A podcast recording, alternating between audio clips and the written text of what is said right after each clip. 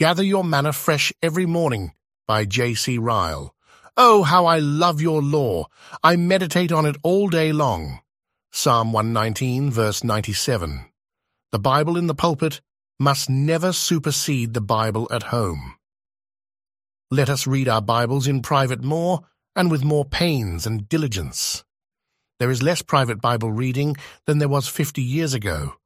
I never would have believed that so many men and women would have been tossed to and fro with every wind of doctrine, some falling into skepticism, some rushing into the wildest and narrowest fanaticism, and some going over to the Roman Church. With many, there was a habit developed of lazy, superficial, and careless reading of God's Word. Read the Bible daily.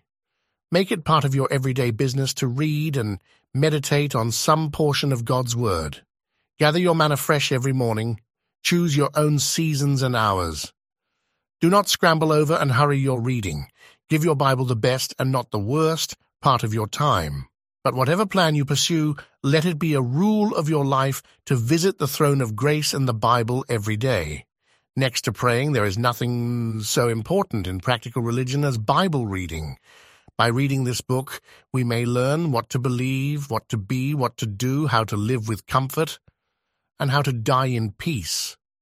Happy is that man who possesses a Bible.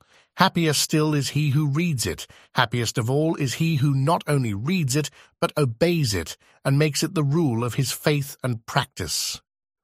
All Scripture is inspired by God and profitable for teaching, for reproof, for correction, and for training in righteousness, that the man of God may be complete, thoroughly equipped for every good work. 2 Timothy chapter 3 verses 16 to 17.